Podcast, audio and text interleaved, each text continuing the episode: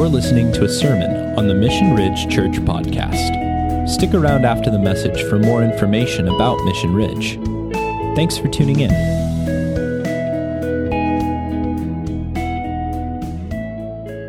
Well, let's dive right in because we have got a long way to go. Um, I've got my Red Bull here, so maybe we get done within an hour. Because there's just there's just a little bit to talk about today. Uh, we've been going through the book of Genesis, and I want to start off with a little bit of a review, real fast. Uh, so we talked about the context that we're looking at the book of Genesis in through the the viewers of the um, the Hebrews coming out of Egypt, these liberated liberated slaves that they're sitting there and they're hearing this story for the first time, and what this is going to mean to them, and uh, trying to look at this look at this Genesis one through eleven with fresh ears, fresh eyes. Um, maybe see this in some ways that we haven't seen before.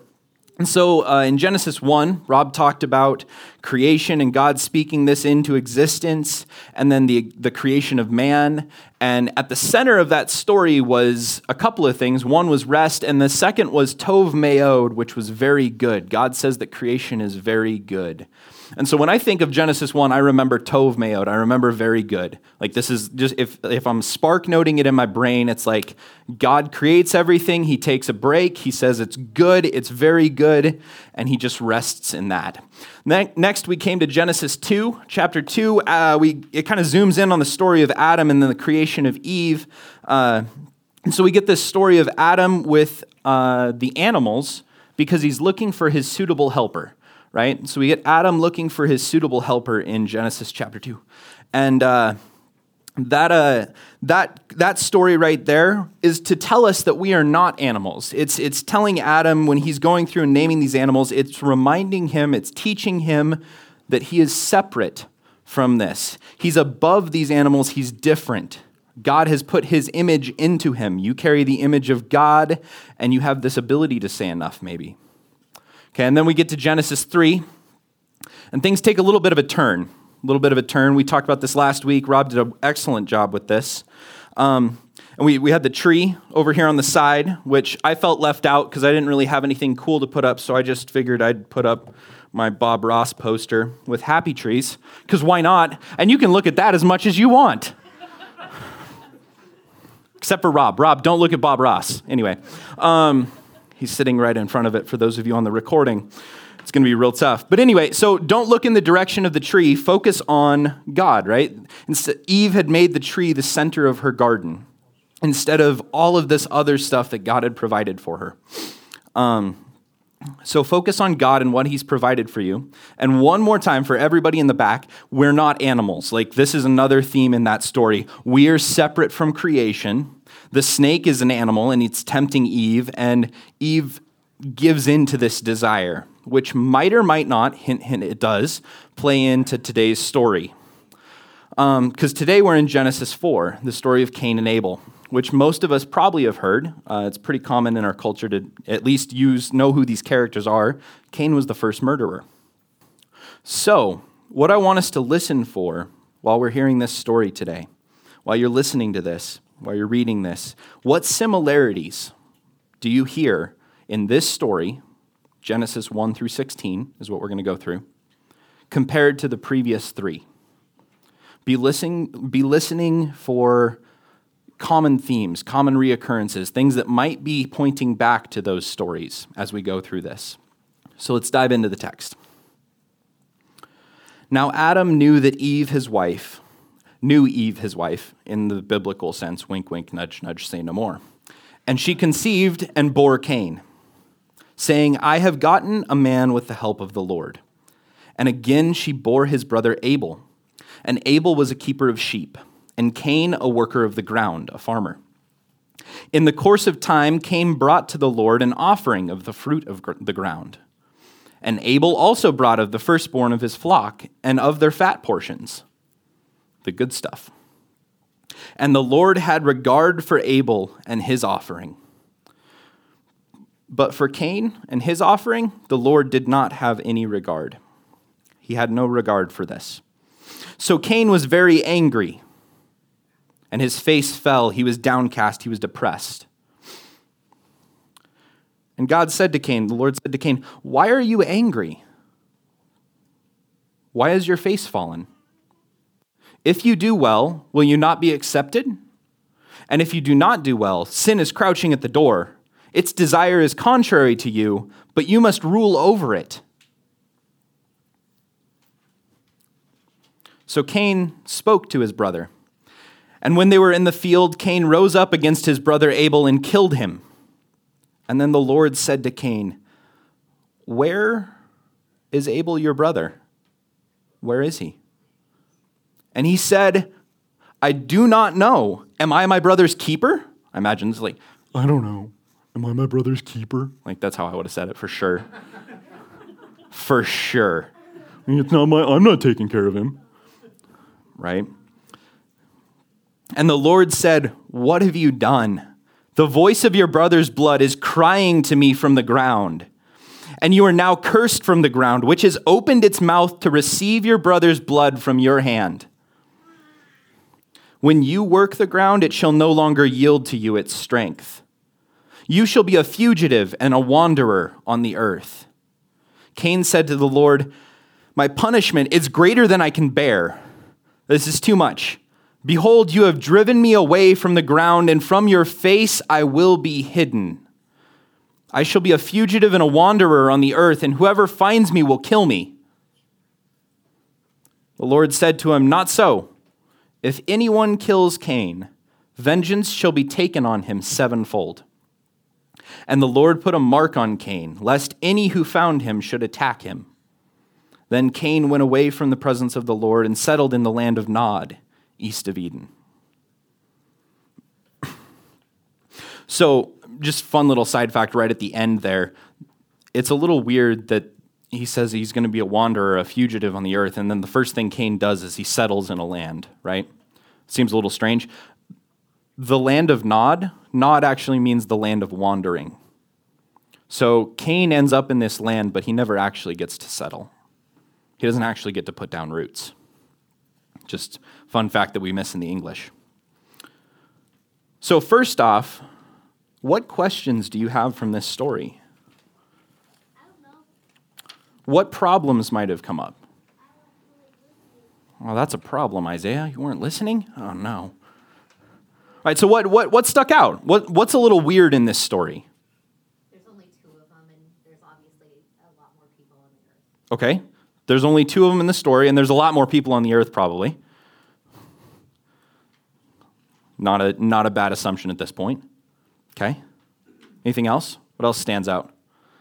Sticks out problems. You're like, huh? That doesn't make any sense. Desire was the problem? Okay. I'll tell you two problems that stand out to me. Two issues with this story that I'm like, huh? Make me pause for question.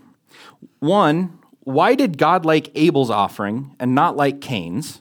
And related to that question, inside of that question, is why did Cain even bring an offering? God didn't ask for an offering. We'll get into that in a second. But this, this why did God like this offering but not this? Is he comparing the quality or the worth of the gifts? Like that they bring these and God's like, uh, which one is better? Which one shall I choose? Uh, it's not actually the quality or worth. We'll get to this in a bit, but it's it's more of the heart behind these gifts. But that sounds it sounds a little weird because like Molly, if your if your kids brought you two two pictures, like Isaiah brings you a picture that he drew and Thea brings a picture that she drew, and would you sit there and judge which one is better and then be like, um, well, obviously Alithia's is much better, so we'll put it up high on the fridge, but Isaiah's yours goes on the counter. Like it just wouldn't be good. That would be the reaction. Like, we understand Cain at this point. Like, that makes sense. That it would be bad parenting. Don't do that if you're a parent. I'm not a parent, and I know that would be bad parenting. Here's your sign. Anyway, the betas are so safe. I, I love them all equally. Um, so then the, the second one that sticks out here is this sounds oddly similar. Why does this sound so similar to Genesis 3? Okay? So if we throw up, I've got this comparison here. I've got some, some things that we throw up there. You got that slide, Anitra? Maybe? Yeah, there we go. Similarities. There's a couple similarities. Uh, I heard, I think Micaiah caught one of them. That made me excited. So in Genesis 3, God asks in the garden, Where are you, Adam? And Rob talked about this where being a little strange. It's a little, it's more of like, where's this thing that I put? Like, there was a cup there. I left a cup there. Where did it go? It wasn't my cup. Don't worry about that. Um, but like, this cup was there. Where did it go? It's not where I put, it's not where I left it. It's the same where when he asks, Where is your brother? Okay. So we got a similarity there. Hiding. We're like, well, in the garden, Adam was hiding for a little bit from God. Uh, well, Cain says in here, he says, uh, uh, My punishment is greater than I can bear. Behold, you've driven me away from the ground, and, and from your face I shall be hidden. Okay, we got two parallels now. Not doing too bad. Working the ground. In the curse that we see in Genesis 3, God says it's Adam's going to have to toil to get his sustenance from the soil, right? He's going to have to toil from the soil. And uh, in this one, Cain, who was a farmer and was toiling from the soil, he's going to have to toil from the soil, but ultimately he will be foiled. Yes! I worked on that so long. I was so excited for that. Toiled, soil, foiled. Yes! I like rhyming. Anyway, so working the ground is part of this, right? And then exile, right? In, in Genesis 3, they're booted out of the garden right this is part of the, the consequences of what they've done is they have to leave the garden and they have to settle somewhere else they have to create this home somewhere else. Cain, the consequences of his actions are he is now put into exile. Even more so, he never gets to settle. Okay? So we've got at least four. Uh, there's one more. We're not going to talk about it really. We might talk about it in footnotes, or you might just get to go look for it. But there is one more. It's, it's a doozy. Go find the meaning of this. Hint, hint. Uh, there's some bait. I don't know. Here's the third, but maybe the most important question that we should ask is what's the point of this story? Like, what is this story trying to teach us? Good call. It's definitely something. Is it be like Abel, don't be like Cain? I would agree. Probably not that. Because Abel's like not he's not really that big of a character. He's just there, he gives this better offering, and then he gets killed, and then, you know, he's gone. we don't really hear much about him. On the surface level, it might be jealousy, okay? We could learn this is a story about jealousy or anger, maybe. Lying, it's not good to lie. Cain lies in this. Like, he's not my brother's keeper, right?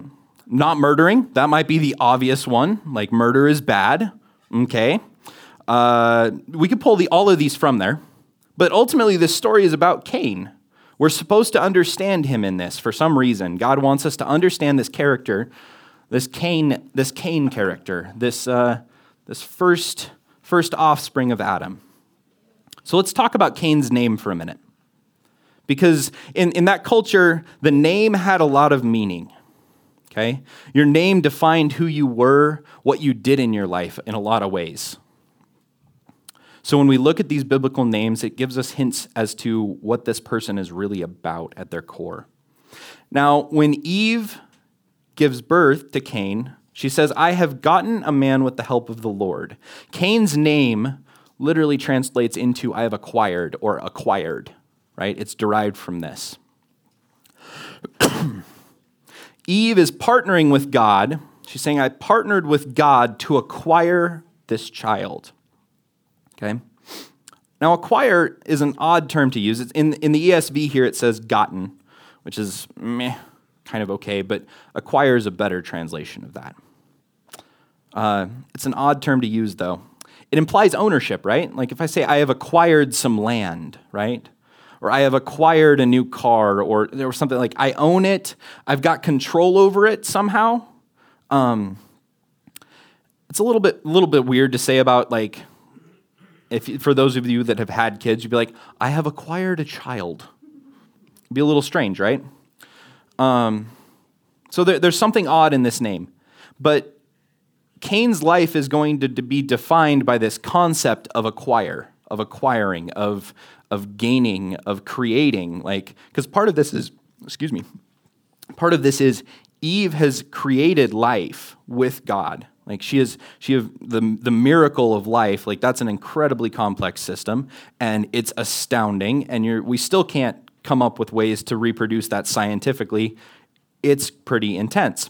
Like this is a thing. She has created life from her, which is impressive. And she has acquired, like this is this creation and acquiring is all tied together here. Okay? And then what does Cain do for his profession? Cain chooses to become a farmer. Now, as a guy, I will never give birth to a child. It doesn't work that way. Um, but the closest thing that I could do, probably, to actually creating life in me would be farming, growing food from the ground, taking part of bringing to life something, right? And so this is, this is what we see with Cain. Uh, Cain chooses to become a farmer. Working the land is established. It's a rooted job, pun very much intended.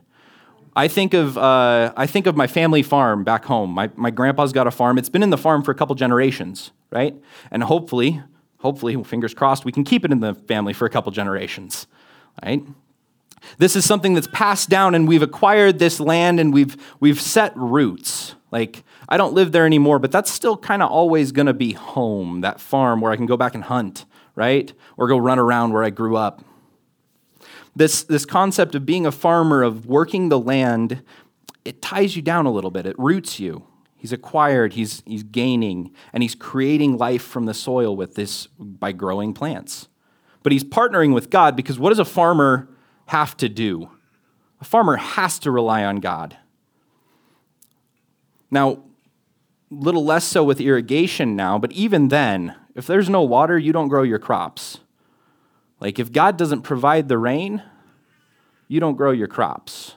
If God doesn't make those seeds germinate and that all those systems work together, you don't grow your crops. Cain has to he has to rely on God for this act of creation, this act of bringing life into the world. Just as a, a fun side note, Abel, his name means breath. Um, and you can dig into that, that name. It's a fun little word study, and it might take you to Ecclesiastes when it's kind of this breath that is just fleeting. It just goes away. And really, when you look at it, these two names are complete opposites. Abel is rooted, like I've acquired, I've accumulated, and, and or not Abel, Cain is acquired and rooted and gathering. And Abel, on the other hand, is like free willy, which he becomes a shepherd. And they just wander around all over the place, right? Kind of makes sense. Little fun. Cain is passionate about creating, though, and that's not bad. That's not good or bad. It just is. And he has to rely on God. Cain's name reveals this tragic flaw, though. Like, there's a tragic flaw in his name, if you think about it. But let's talk about the gift, okay? So, one, why did Cain bring that gift in the first place? God didn't ask for it. It just says in time, Cain brought an offering to the Lord, right? Seems like a good thing to do. Okay? I can think of a couple reasons where I might give somebody a gift. Um, I might give somebody a gift. Let's, let's take Christmas, for example. Who am I going to choose to give gifts? Well, there's people that I really want to give a gift because I really want to bless them with a gift. Like they're important to me, and I want to, like, I found the perfect thing for them, and I just want to give this to them, right? And I just they they want to get this like I want to give them this and surprise them with this. And then there's the people that I'm like I'm uh, uh, I kind of have to give you a gift, right? You you you have those people where you're like I feel kind of obligated to get you something, like, and these are the people I'm like, so what's on your list? Which is my least personally my least favorite kind of gift giving is looking at their list. I don't want to know what you want. I want to figure out what you need or don't need or don't realize that you want. Like, that's how I want to give a gift because it means more, right? What if we look at these two gifts between Abel and Cain as this? Cain is giving God a gift just to placate him. Like, he's like, nah, I'm supposed to get him something off the list maybe because I don't want him to go away because I rely on him. So here's some fruit. Like, it's like me getting socks for Christmas. Socks are good, sure. Does that really speak to my soul? Maybe not so much. They, they, faith, they speak to faith's soul. Socks right there. I socks, there you go. oh man. But on the other hand, Abel brings the best, the fat portions. He brings the best. He's like, this is a gift that is coming out of, like, I have been blessed and I want to just, out of my gratitude, here is this, right? These clue us into the motives of these gifts, the quality, where God tells us, well, it was some of what he gave. And then, and then over here, it's like, and he gave the best, right? The text implies that Cain's offering is out of some need to placate God. Abel is offering out of a true desire to give. There's a tension here of acknowledging who relies on who when you look at Cain and God and why he's giving this gift. Okay? And this actually speaks back to Eve because there's, there's some crazy Hebrew stuff, and we're not going to get into this today because we'd all try to fall asleep, and I'm not an expert on this. I know enough to read it and understand kind of what's going on. But Eve basically, when she's talking about acquiring this child with the help of God, there's a little bit of a tension implied in the text of like, who's the senior partner in this relationship? Like, is God the person who's really in charge, or is, or is Eve the one that really created with a little help from her friend, right? Like, who's the senior and junior partner? And this plays down into Cain. Because how does like how does Cain view God, right? In this creation effort with farming. Like is is God the senior partner or is Cain the senior partner? And and the gift might tell us a little bit of how Cain is viewing this. Right? When I give gifts to my parents, I usually want to do a really, really good job. Partially because I'm competitive, I want to outdo my siblings that might also apply to this story in a completely different manner, but that's not important. that's not important.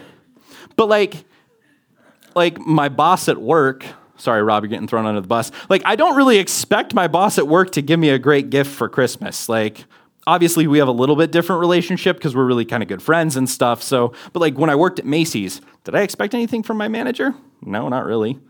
Like, I might have got a $5 like Starbucks card or something. But that was a we want to make you feel valued as an employee. Like, here's a don't run away. So if they gave me some of what they had to keep me around, that might be implying here with Cain. You, it's not a far leap to say Cain might have his organizational structure a little unaligned, maybe, a little out of order. And then we see Cain get angry and downcast, right? Cain is trying to pin the blame on anyone except for himself. Anyone except for himself, right? Because God didn't like my gift of some of what I had, right? So he's gonna he's gonna get mad. He's gonna get angry and get downcast, depressed.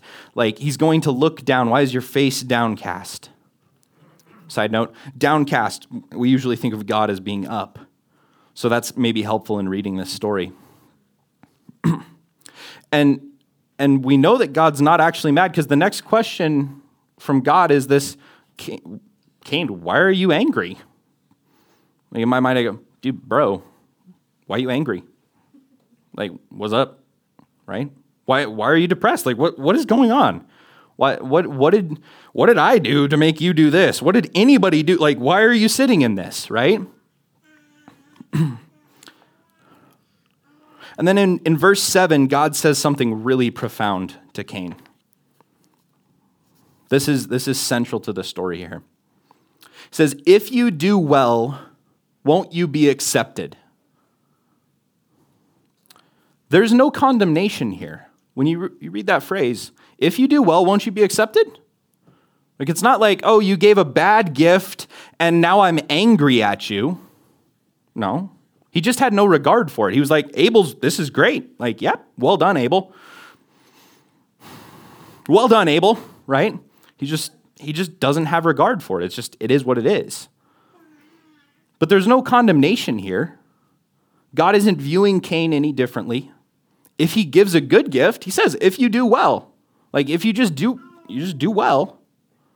That might mean giving a good offering maybe realigning what we're maybe if you just get yourself in the right alignment so that you know maybe you're putting me in the proper place if you do well, won't you be accepted? Like, um, you're fine. Like, we're, we do not have to heal any relationship. You're, you're good. Just do it as well, right?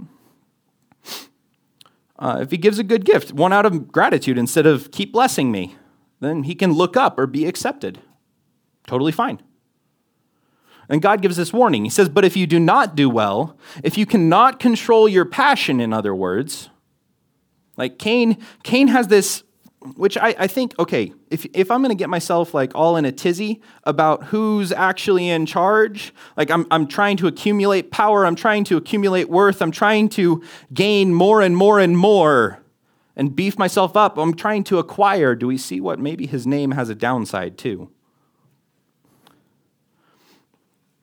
If I, if I can't control that passion to create, to acquire, then sin is crouching at the door. Cain, if you can't control this passion, which isn't bad unto itself, the passion to create, it's not bad, but out of control, it goes crazy. Might be an issue. If you can't control this, then you're going to do something that destroys relationship. Because when we think of sin, that's what sin really does it destroys relationship. Whether that's relationship between me and God, or whether that's relationship between me and other people, or both okay? When you look at the garden, it messed up their relationship with God. It, it, sep- it created some separation, right? It brought shame into this. And then they're going to avoid God. Like there, there's some messed up in the relationship. This is what sin does. He talks about this passion. Its desire is contrary to you, but you must rule over it. You can take this passion and direct it in a positive direction. You can take this, Cain, you can take this thing that you have in you that's totally fine. And this is, we'll talk about this in footnotes, but this type of passion is incredibly strong. The passion that it is talking about, this desire in him, is incredibly strong. Might be tied back actually to that story in Genesis 3, footnotes. But like, it's so overwhelming. This is like putting a V12 in a little Geo. Could be. Could be a good time. Like, definitely could be a good time. It might also tear you apart. Right? If, if I'm sitting in this car and I'm not controlling the steering wheel, it's going to be an issue, right? That's going to be a problem. If I'm trying to steer it by sitting on the engine, that car's going to drive right off the cliff at some point. It's going to be bad. It's going to look like the Looney Tunes. You're welcome. If you don't control this, Cain, if you do not, if you do not rule over it, its desire is contrary to you, but you must rule over it. He says, like, he's implying he can. Like, if you direct this thing positively, it'll be okay. If you just do well, things will be fine. But if you don't, if you do not do well, that implies there's three options here do well, do wrong, do nothing. Two of these options end badly. That's what this is implying here. And we know how the story ends with this. Cain lets his burning desire to create or acquire, somehow this desire takes over. It, it's left unchecked. He goes and he talks with his brother. They go out in the field, and then he kills him. And now there are consequences because we learned last week when things go, when you, when you depart from God's will in this, when sin enters in, there are consequences we get these consequences. And they should remind us of the story. We talked about them a little bit in that list.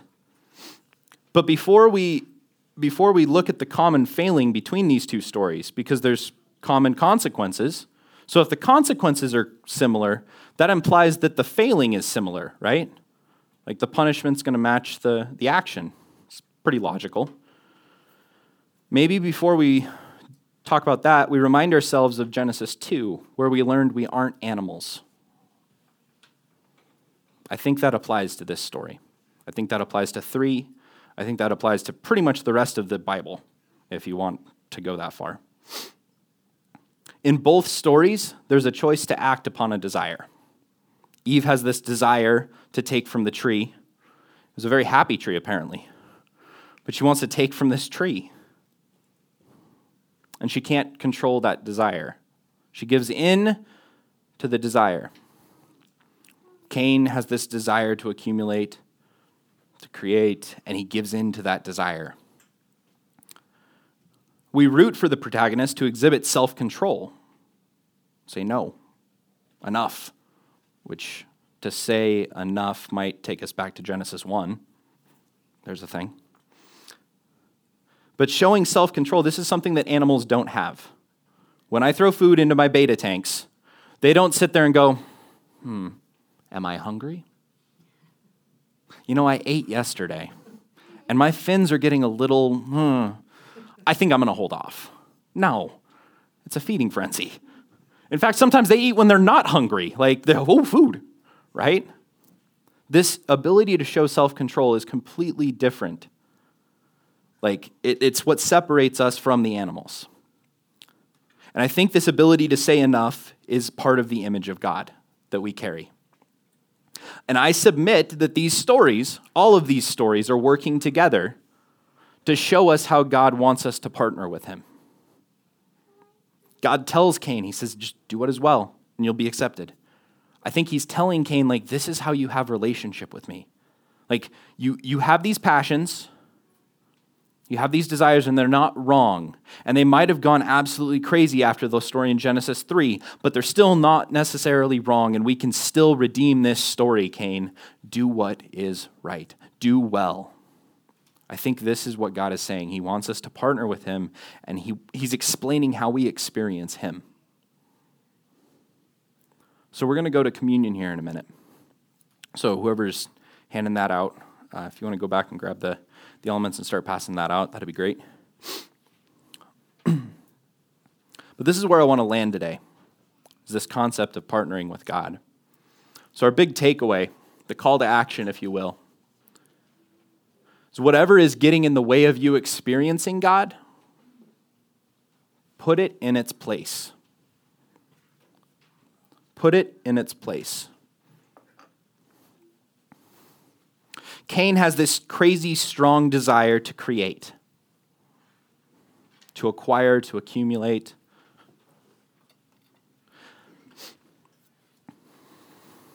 And that is, it isn't bad. It's not bad. You have passions, you have desires. Rob talked about this last week when he said, you know, like he's got, he has this desire for sexual intimacy. In the context of his marriage, that's totally fine. That's a good desire. The passion itself is fine. Outside of that, destructive. It's a problem. If he can't control that desire, sin is crouching at his door. My desire to like be productive and work is totally fine. If I leave that unchecked and I give in and become a workaholic, which is all too real for me, like, if I leave that unchecked, it's destructive to relationships in my life. Not just people, but with God. It goes bad when he leaves this desire unchecked. You have these desires, they're not wrong, but we have to decide to do what is well. We have to say, I'm going to actively pursue doing what is well. I can't just let it sit there because if I just let it sit there, it's going to go wrong eventually. The Geo with the V12 is going to go off the cliff. That's my favorite analogy now. Whew. But if I give him direction, that Geo is going to be a good time. I kind of want to do that. Can we get a V12, Brandon? Okay. we can find one. Just duct tape two V6s together. Is that how that works? Uh, I'm obviously engine expert. but if you do well, you will be accepted. Like that's that's the focus here. We it's the same as the tree in the garden, right? All of these are good to eat, all these happy little trees. That tree was bad. What did I look at 14 times last week? Stared at that stupid tree. Right? We focus on the negative, but today I want to focus on if we do well, we will be accepted. Whatever's getting in the way of me experiencing God, I need to put it in its place. I need to give it direction so that I can experience Him. I think we see this in communion too. Jesus is inviting us to set aside our stuff, to come to the table, to experience God's grace through communion. This is a chance for us to align ourselves to say, I'm going to do I'm going to do well. Like this is this is the direction I'm going to go. I'm going to focus on God and his provision for me. So on the night that Jesus was betrayed, he took the bread, he sat with his disciples, and after giving thanks, he broke it, and he said that this is my body, which is given for you. Do this in remembrance of me. Let's remember him. And then after the meal, Jesus took the cup, said, This is my blood, the new covenant, poured out for many. Do this whenever you drink of it in remembrance of me. Let's remember him.